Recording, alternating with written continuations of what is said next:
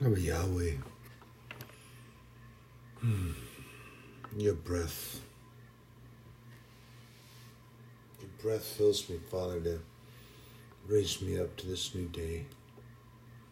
Guide me, teach me, Holy Spirit, to share this truth, knowledge, and wisdom that comes from you, Father.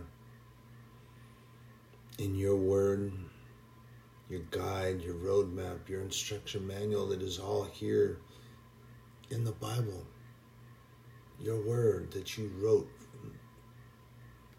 Thank you, Father God, for this. Thank you for the opportunity for them that have an ear to hear the words, but to listen to what's being spoken and to seek your face in the word, Father God, your word, truth, knowledge, and wisdom. Seek after wisdom as a man seeketh a fine, beautiful woman or a fine treasure. Seek wisdom. It shall be shared with you. God does this. God provides. Abba Yahweh Aman, Yeshua Aman, Parakletos Aman. It's important to understand, um, and Jesus taught this, and it was given to us in the Word, that you don't have certain things or not aware of certain things because you don't ask.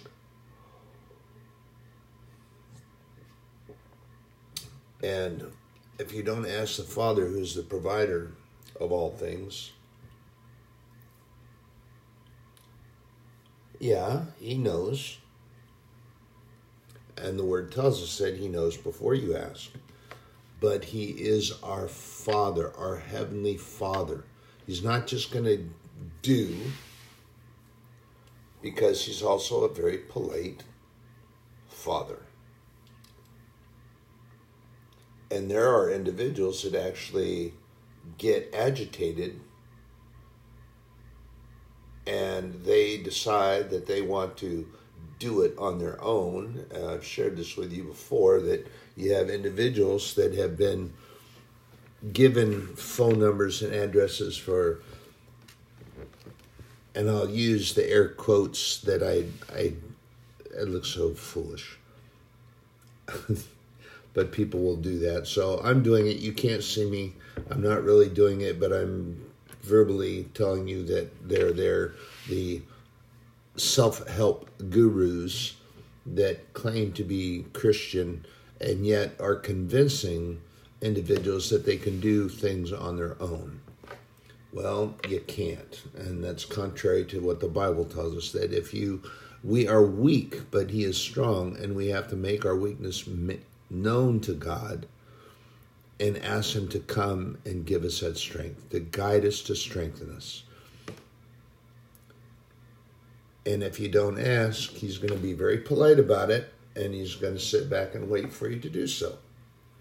He knows that you're needing the help, but you're being too stubborn to ask.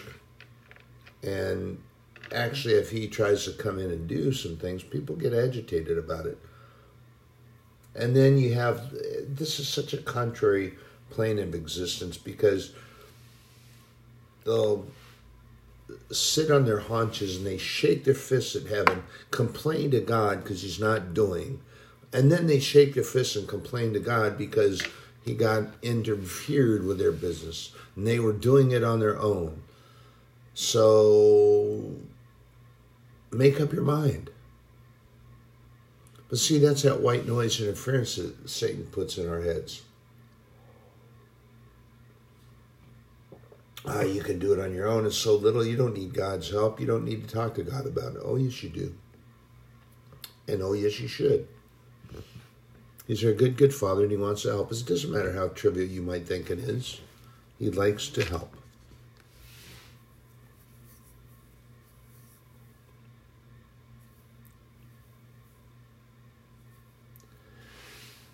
And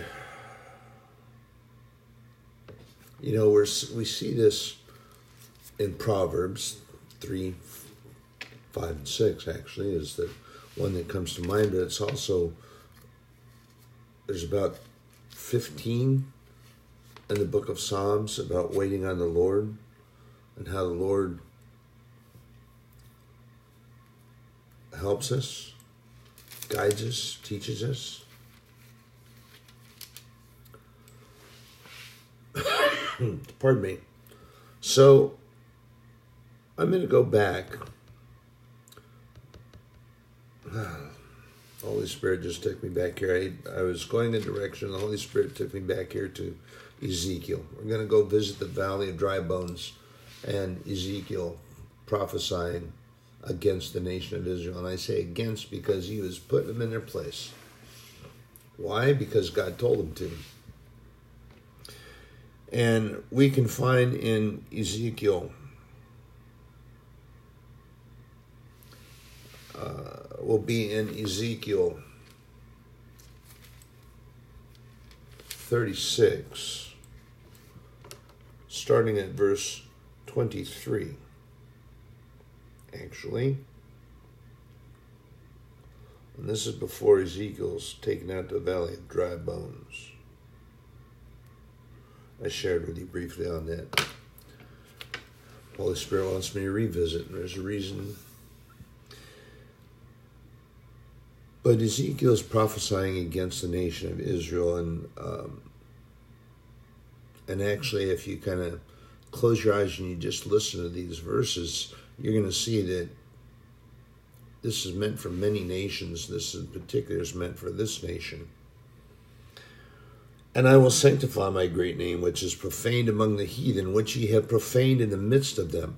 And the heathen shall know that I am the Lord, saith the Lord God, when I shall be sanctified in you before their eyes. For I will take you from among the heathen, and gather you out of all countries, and will bring you into your own. Then I will sprinkle clean water upon you, and ye shall be clean from all your filthiness, and from all of your idols which I cleanse you. A new heart also will I give you, and a new spirit will I put within you, and I will take away the stony heart out of your flesh, and I will give you an heart of flesh. And I will put my spirit within you, and cause you to walk in my statutes, and ye shall keep my judgments and do them. You shall dwell in the land that I give unto your fathers, and ye shall be my people, and I will be your God. I will also save you from all of your uncleanness, and I will call for the corn, and will increase it, and lay no famine upon you. And I will multiply the fruit of the tree, and of the increase of the field, and ye shall receive no more reproach of famine among the heathen. Then shall you remember your own evil ways and your doings that were not good, and shall loathe yourselves in your own sight for your iniquities and your abominations.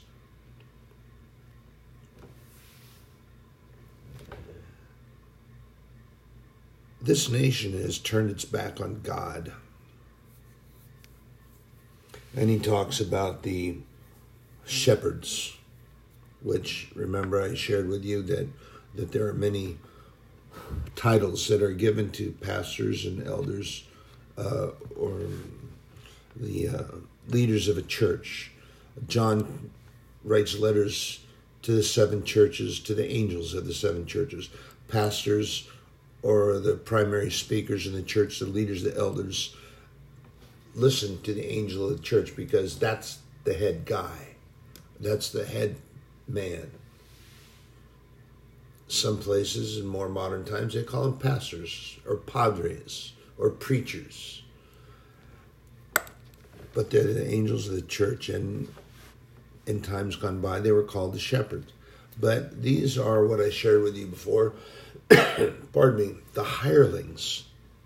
And there's a problem that Jesus had with the hireling because Jesus is the good shepherd. And he calls the sheep and they know his voice. But these hirelings, they don't call in speaking for Jesus or for our Heavenly Father. They speak much for themselves.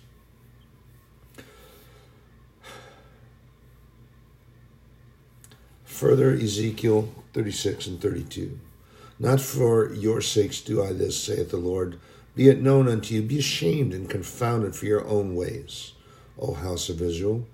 Thus saith the Lord God, in the day that I shall have cleansed you from all of your iniquities, I will also cause you to dwell in the cities, and the ways shall be builded. And the desolate shall and the desolate land shall be tilled, whereas it lay desolate in the sight of all that pass by. And they shall say, This land was desolate, is become like the Garden of Eden, and the waste and desolate ruined cities are become fenced and are inhabited. Then the heathen that are left around you shall know that I, the Lord, build the ruined places and plant that which was desolate. I, the Lord, have spoken it, and I will do it. Thus saith the Lord God, I will yet for this be inquired of by the house of Israel. Do it for them. I will increase them with men like a flock, as the holy flock, as the flock of Jerusalem. In her solemn feast, so shall the waste cities be filled with flocks of men, and they shall know that I am the Lord.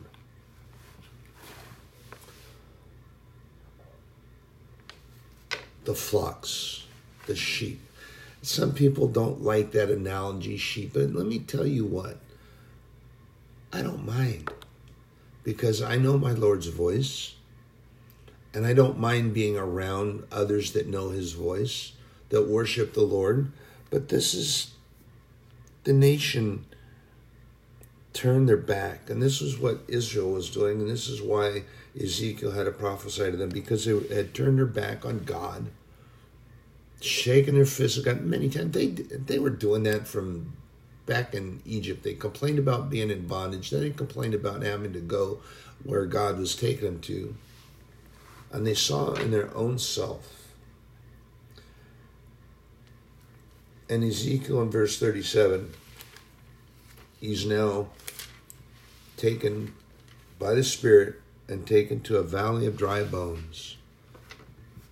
Now he's prophesied that the Lord will heal the nation, but then he's prophesying to them.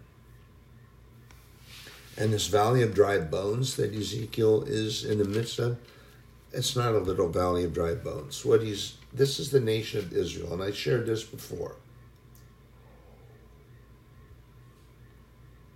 It used to be an old saying many years ago when I was younger. I heard some uh, elders around my grandfather and, and uncles. And I'm just not sure if I have that in me to do this. My bones are just all dried out.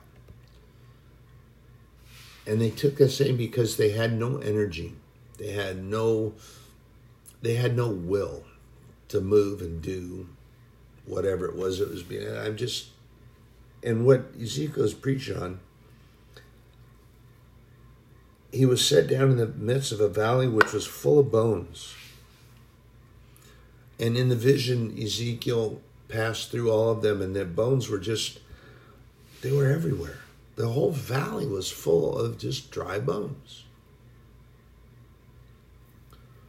And God told him to prophesy. Prophesy over the bones. Speak to the bones.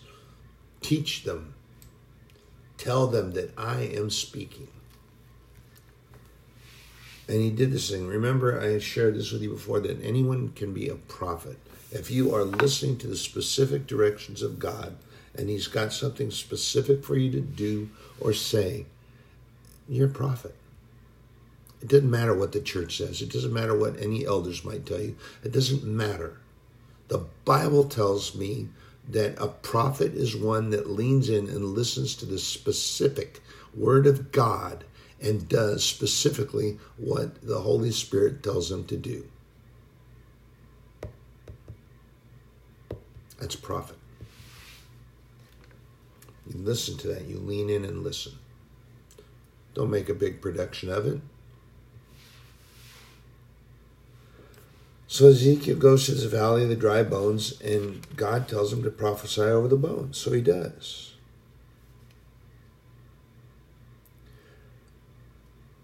And then in the vision, he does what he was told, and then there was a noise.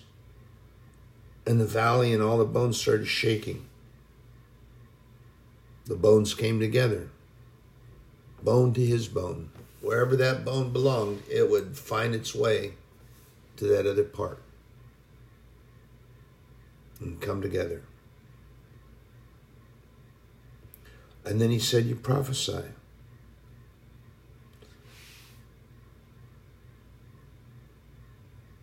To the wind, and the wind will fill them. This wind is the is the holy wind, the holy breath of God.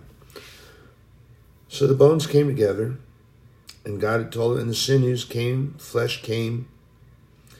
And as we read in 37 verse 9, then said he unto me, Prophesy unto the wind, prophesy, son of man, and say to the wind, Thus saith the Lord God, Come from the four winds, O breath, and breathe upon these slain, that they may live.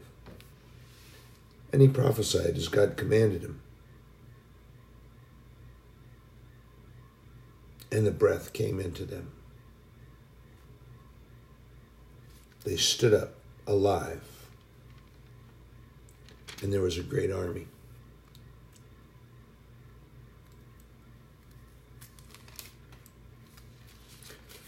And much of this problem that was actually there. Sorry, I skipped a page.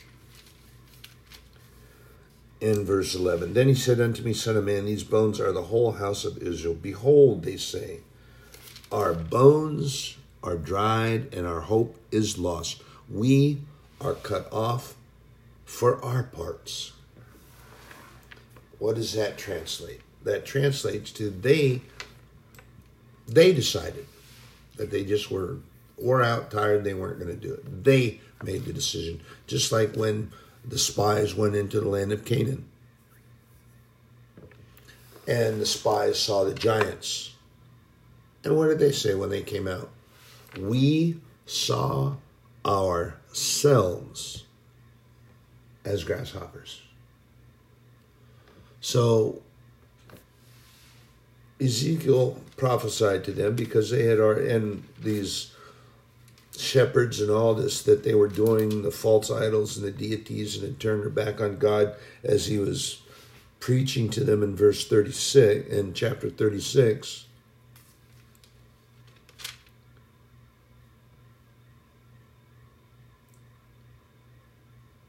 And it was prophesied to them because they had turned their back on God. And he told them, and he's telling them, and he tells us the same thing. If we come together in faith and believing, and we cry out to God for healing and redemption and repent, and the churches come together as they should, but they don't. They still haven't. That's why this nation is still trembling on quaking legs, while it still quakes and trembles. Because we haven't come together as one body, haven't gathered together. And just like here, they saw themselves and have decided that our hope is lost, we're cut off for our parts. So they saw it as a done deal. They're all done, they're all tired, and they give up. They gave up. And of course, there's some that may say that, well, can't be helped. Well, yes, it can be helped because God is with us in all things. God will not leave us nor forsake us. We just have to decide that we want to be with God and not with these foolish men or women that claim to be something they are not. And there's something here I'm going to share with you from the book of Proverbs. Sorry about that. I thought I had it marked. I was pretty sure I did. Sorry about that. I guess I moved the marker somewhere else to something else I was going to share with you. But in the book of Proverbs, which is full of wisdom, Wisdom of Solomon. And it talks about the goodness of God, and it talks about speaking in wisdom and truth. And making that we can find it in in Proverbs 29 2. And this is very true. This is true for this nation and many nations throughout the world, but I speak in particular for this nation. And again, let me remind you that I am both a veteran and a patriot, and I am brokenhearted to see what this country is doing to both the veterans, the elderly, the needy children, and what they're doing in the destruction of, of this very nation, and how by our own leaders have turned our back on God. When the righteous are in authority, the people rejoice, but when the wicked beareth rule, the people mourn. I mourn. I mourn for this nation. It breaks my heart. It truly, truly breaks my heart. But at the same time, we have to remember, brothers and sisters, that God promises always that He is with us no matter where we go. If we're up on top of the mountain and, and really, really happy, or we're in a valley, that He always goes with us.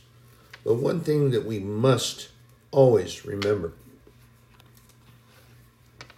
must remember, and the Bible actually talks about it in a lot of places.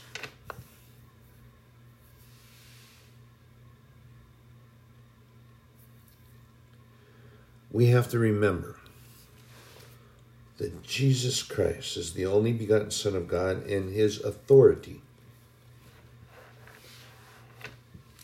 We find it in a number of books in the Bible, but Matthew, the one time publican, accountant for the Romans and the Pharisees. In Matthew 7 28 29. And it came to pass when Jesus had entered these sayings, the people were astonished at his doctrine, for he taught them as one having authority and not as the scribes. What's he talking about there? What's the Bible talking about?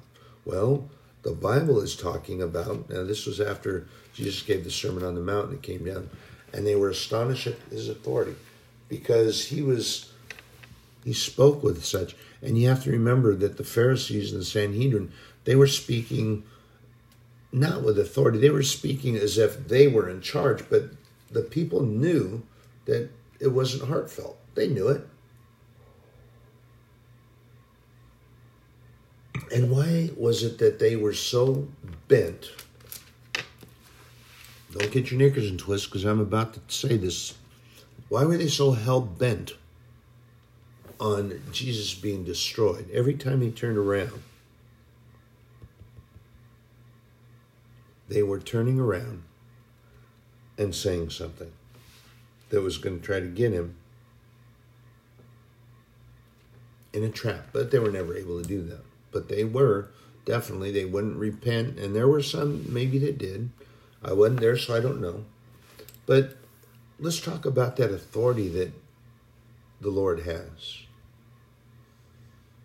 And actually gave us authority as well. Remember, I shared this with you, and it comes out of Luke.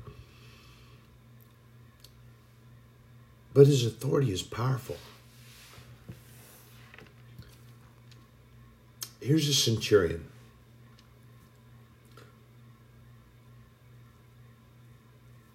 a centurion came to him when Jesus was in Capernaum. And it talks about this is in uh, Matthew 8, verse 5. It starts there. And when Jesus was entered into Capernaum, there came unto him a centurion beseeching him, saying, Lord, my servant lieth at home sick of the palsy, grievously tormented. And Jesus said unto him, I will come and heal him. The centurion answered and said, Lord, this was a Roman centurion over many troops that recognized the authority of Jesus Christ. I am not worthy, first of all, declared that he was not worthy to have Jesus which many determined was a homeless beggar because he didn't have a, house, was living in a tent most of his teaching. I am not worthy that thou shouldest come under my roof. But speak the word only, and my servant shall be healed. For I am a man under authority, having soldiers unto me. And I say to this man, Go, and he goeth, and to another, Come, and he cometh. Do this, and he doeth it. When Jesus heard it, he marveled and said to them that were around him, Verily I say unto you, I have not found so great faith, no, not in Israel. Amongst their own people, this Roman centurion recognized the authority of Jesus Christ. Now, this is really going to get your knickers twisted up for many. Too bad, so sad. It's truth. It's in the Bible. Um, you have to understand, first of all, let's clarify some things so you have a complete understanding.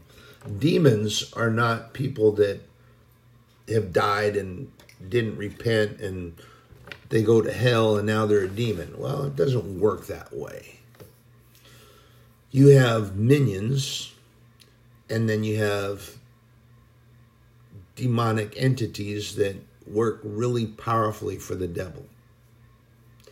Those are the angels that were cast out of heaven with him.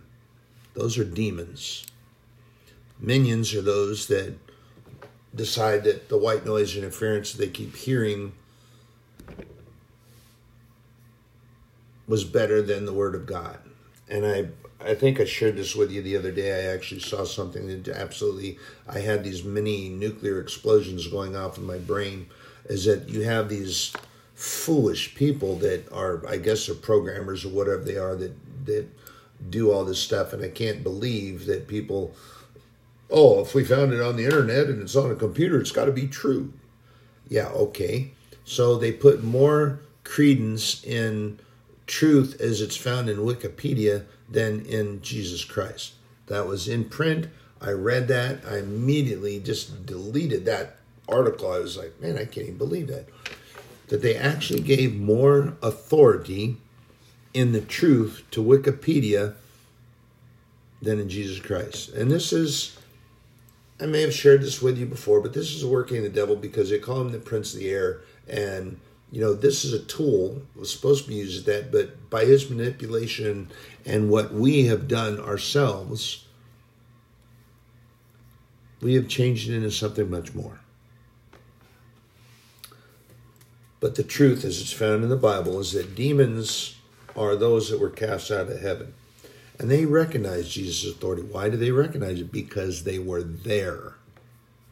They know Jesus, who was from the beginning with God.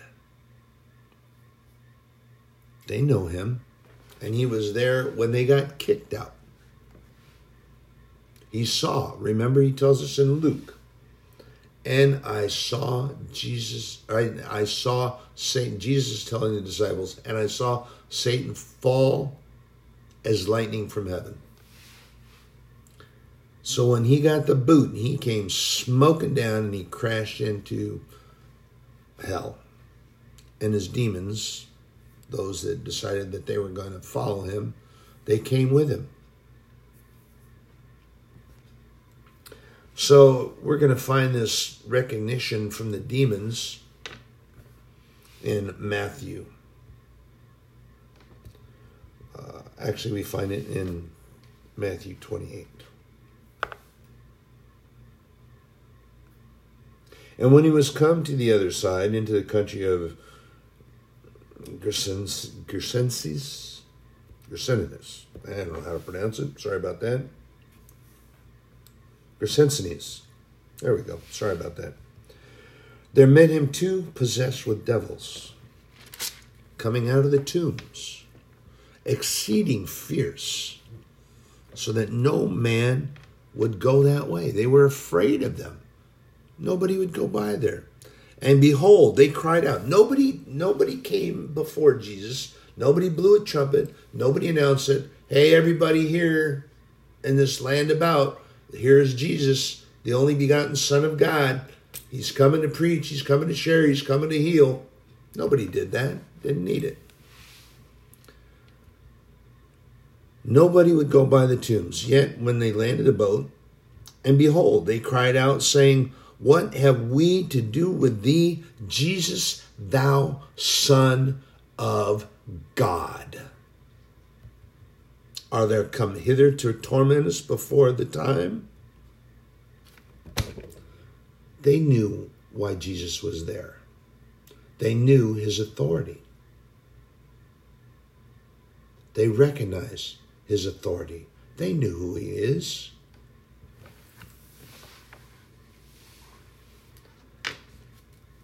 They definitely knew. But adversely, I'm going to go back and forth. Why do you think? Now you have demons that recognize his authority because they were there. And then you have these arrogant, self centered, holier than thou, Pharisaical members of the Sanhedrin, who not only the Pharisees, but now here's here's the thing. You have to know this too. Is that there were some Pharisees that believed that there's something more precious going on and that the mystery of God is much more intense than what they have been studying and they actually had questions. They were like the uh, they were like the two when Jesus rose from the grave. They were like the two that were on the road to, to Emmaus. There were some that were that very same. Their heart was stirred up, and there was something in their heart that was pulling them that there may be a greater mystery in God than what we are taught and what we've been told. Something greater. Those two that Jesus met on that road, they didn't recognize him because Jesus shielded their vision. So they couldn't recognize him right away. And he listened to them talk and he asked them questions. And then, of course, it was revealed when he sat down, when they invited him in, and he sat down and he broke the bread and blessed the wine. And they knew then, said, huh, didn't we know this? Didn't our heart, weren't we not burning because of his words and what we were talking about on the road? We were on fire in our hearts. We knew it was him, but we didn't know. Now we're going to flip over to these pharisaical tyrants, these arrogant, self centered individuals. They didn't know Jesus. Now, here's something that's going to be disquieting to some. That's okay, because it's from the scriptures, it's from the Word of God, and it's truth. So that's all that matters is that these demons they knew his authority because they were at one time in heaven. They recognize it because they were there. And they know him to be truth. And yet the Pharisees, they only knew what they were taught, and they were of the ilk that know about God, know about Jesus, but they didn't know him. And they decided that they were had much more authority.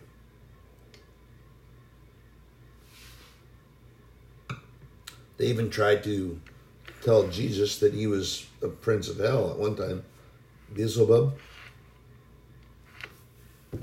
They said that he casts out demons and devils by the authority of Beelzebub. Well, the problem with that is, as Jesus turned that around on him, wait a second. You're telling me that I am the prince of devils and the prince of the demons, and that I am casting out the devil by authority of the devil. Interesting. This is when he tried to teach the Sanhedrin about, and the Pharisees, the scribes, he was trying to instruct them of the house divided. They didn't get it. They didn't get his parables. And I love this. We find this in Matthew 25.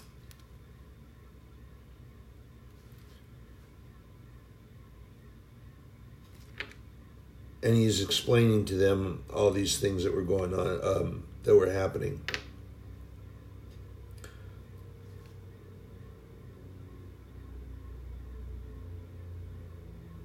And when he's talking to them in 25, and that time Jesus answered and said, I thank thee, O Father, Lord of heaven and earth, because thou hast hid these things from the wise and prudent, and has revealed them unto babes. Even so, Father, for it seemed good in thy sight. It was the will of God that these babes that he's talking about are his disciples. They understood the parables better than these scholars did. And this is one of the other things they griped about. When they were out, we find this in Matthew 12. Pardon me. Sorry about that. That it was on the Sabbath and they were out walking and the disciples hadn't eaten for a while and they got hungry, so they were plucking ears of corn. And right away, of course, the Pharisees came running and said, "What?" like a bunch of chickens with their chickens with their heads cut off. Yeah, that's an old saying, but if you did that, chickens had a tendency to run around until you tackled them and got ready to cook them. Almost a gross thing, but I mean, if you've ever been around a farm, you understand what I'm talking about. But this is, uh, of course, they don't make no clucking sound, but the Pharisees did. They ran every opportunity they had, they'd be running around that way. And I can just imagine seeing them that they're moving so quick that they're trailing headpieces and all that stuff for flapping the breeze, kind of like that pervert did on stage, trying to make his scarf appear that it was blowing in the wind, but there's no wind. So they're moving so quickly, and they come out there and they're griping at Jesus. But when the Pharisees saw it, they said unto him, Behold, thy disciples do that which is not lawful to do on the Sabbath day. Well, here's something about that. That was a verbal thing from them. There's nothing written about that. And what is not holy about feeding and providing food or doing something good for somebody on the Sabbath day, which is what Jesus tried to explain to them. They didn't get it. And the same thing, and later on we will find here as we find in Matthew 12 10 is the story of the man in the withered hand. And he was going into the synagogue to teach, into their synagogue, as the scripture says, because they have declared it to be theirs. It isn't, they don't call it the house of God, it's uh, their. Uh, verse 9. And when he was departed thence, he went into their synagogue. In other places, you see him talk about the house of God. And I think it's very essential that they have placed himself in authority. So this he goes in and he's going to teach and share. And here's this man has a withered hand. And Jesus tells him to stretch it out and he healed it. And it was restored whole like the other. Then the Pharisees went out, held a council against him, how they might destroy him. They were so confounded, confused by his authority. First of all, they didn't recognize authority, they just didn't get where this was coming from. And as he tried to get them many times to understand, if you knew the scripture, as you claim, you would know. But they didn't. They didn't recognize his authority. They didn't because they had no relationship with Jesus or with God. So they didn't recognize it. Of course they didn't.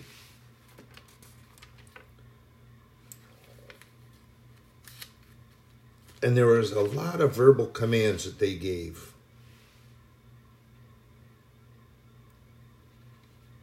A lot of verbal.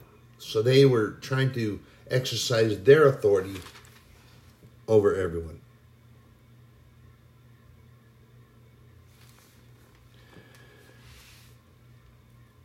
So it's a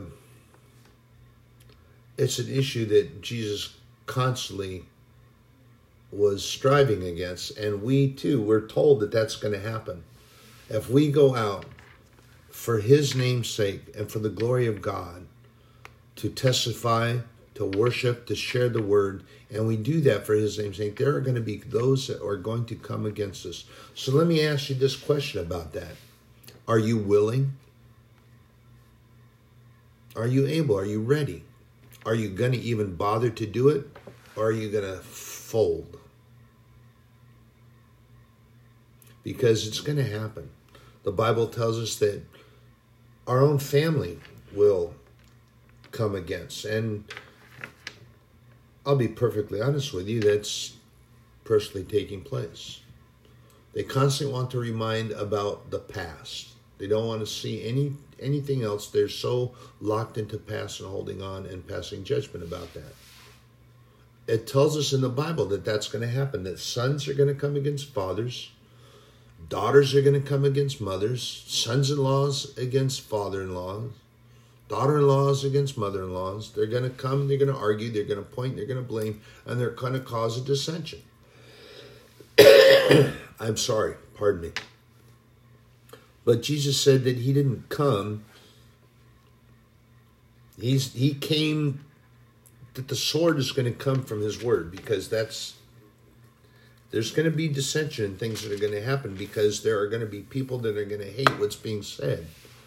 As long as you're truthful, righteous, be bold and courageous, and do so only in righteousness, only in truth, only in His word.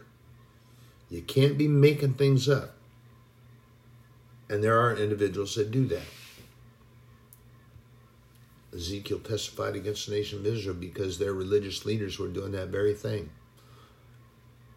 In many instances, they turned completely against God and started worshiping idols, false deities. We see that in several occasions, actually. When Moses was taking too long up on God's holy mountain,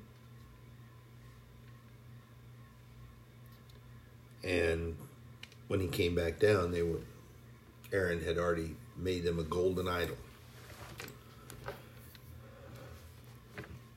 Remember that God is with us always and that he just wants to pour out his love on us.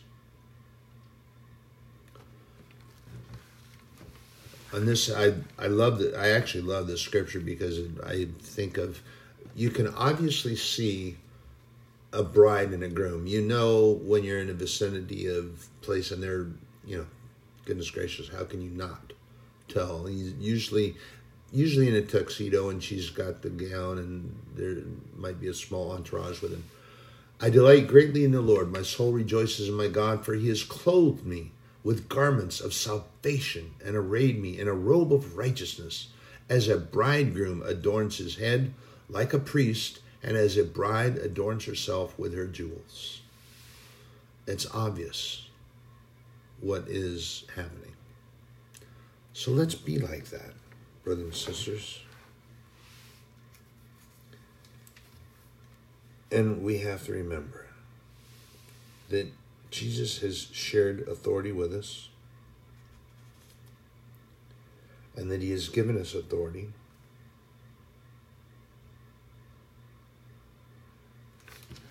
And remember this.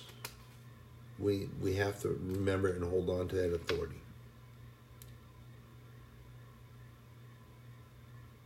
And that authority is given us by the King of Kings and the Lord of Lords, who loves us and is with us always. Brothers and sisters, I pray for you on my going out Am I coming in? Be blessed.